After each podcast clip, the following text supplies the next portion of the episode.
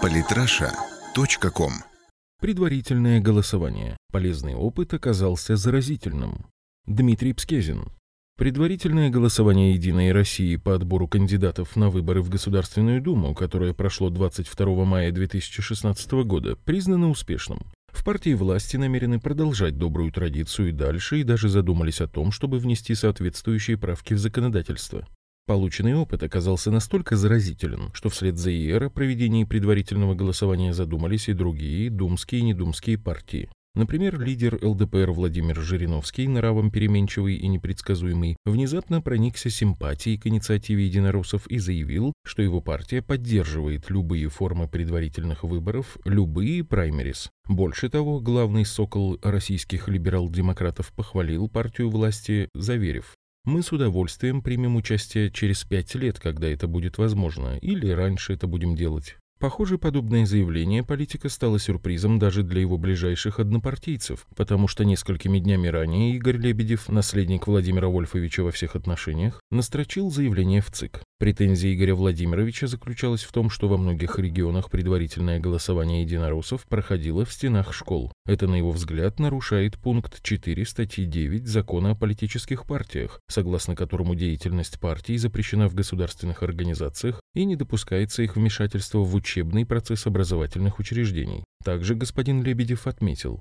Фактически эти самые праймерис использовались партией власти для того, чтобы начать свою агитацию заблаговременно, раньше, чем позволяет законодательство о выборах. Глава цикла Памфилова, однако, к идее единороссов отнеслась позитивно, назвав большим подарком, ибо благодаря предварительному голосованию многие нарушения ярко вывалились на поверхность. Мы анализируем сейчас поступившие по прошедшим праймерис материалы. Мы четко выделим проблемы, которые касаются нас, чтобы адекватно на них среагировать. Понятно, что жириновцы в итоге поддержат патрона. В ЛДПР не забалуешь. А вот коммунисты пока свое солидарное негативное отношение к предварительному голосованию не изменили. Депутат Госдумы и заместитель председателя ЦК КПРФ Валерий Рашкин, к примеру, подчеркнул, что выдвижение на праймерис действующих чиновников позволяет говорить о том, что предварительное голосование не было открытым, честным, конкурентным и вряд ли проходило без использования административного ресурса. Коммунист не скрывал своего возмущения.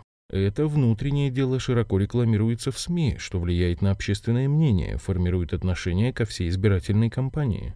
Жириновскому за двурушничество от коллег-оппозиционеров тоже досталось. Глава юридической службы КПРФ, депутат Госдумы Вадим Соловьев, похвалив собственную систему проведения открытых собраний, на которых проходит выдвижение кандидатов, без обиняков заявил, ЛДПР выслуживается перед партией власти, поддерживает все ее инициативы, чтобы попасть в Госдуму. Хотя у экспертов есть другое объяснение случившейся метаморфозе. Например, политолог Константин Калачев считает проведение предварительного голосования у либерал-демократов логичным.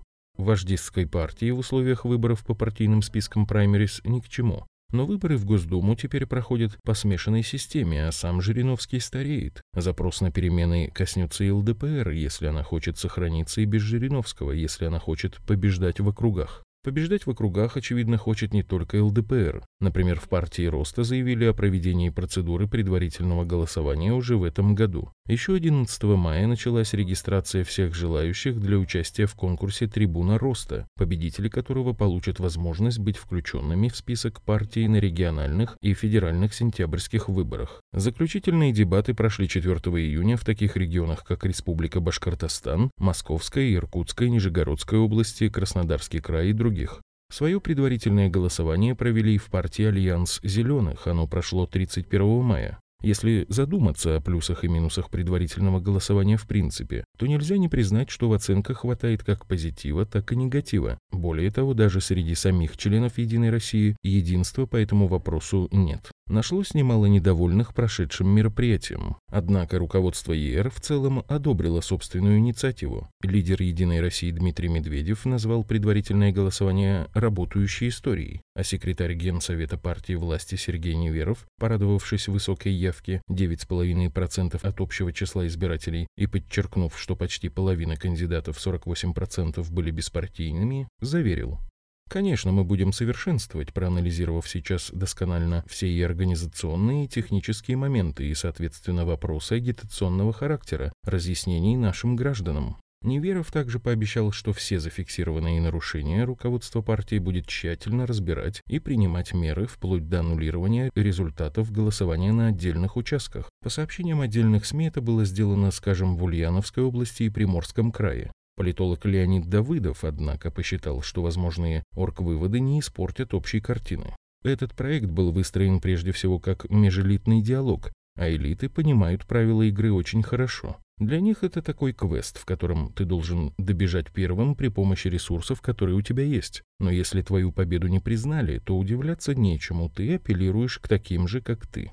8 июня в ЦИК партии прошло заседание рабочей группы по рассмотрению обращений, поступивших в Федеральный организационный комитет по проведению предварительного голосования. Ее вывод озвучил руководитель Центрального исполнительного комитета «Единой России» Максим Руднев. Нарушений, которые могли бы повлиять на результаты голосования, не выявлено. Тем не менее, предвыборы преподнесли сюрпризы и обозначили некоторые тенденции. К примеру, 50 действующих депутатов Госдумы от партии власти не смогли пройти через сито предварительного голосования. Некоторые известные персоны, уважаемые на федеральном уровне, оказались менее востребованы избирателями, чем местные активисты. В числе наиболее популярных кандидатов оказались представители ОНФ, которые хорошо зарекомендовали себя конкретной борьбой с хищениями и злоупотреблениями. Все это стало свидетельством конкурентной борьбы, которая в целом пришлась по вкусу российскому политикуму. Сегодня партия власти хочет рекомендовать проводить процедуру предварительного голосования и другим политическим партиям тоже, пока не в качестве обязательного мероприятия, но вполне желательного. Приживется ли оно на всем российском политическом поле, пока вопрос. У экспертов на сей счет нет единого мнения, но позитивного они увидели больше. Скажем, глава политической экспертной группы Константин Калачев идею предварительного голосования одобряет.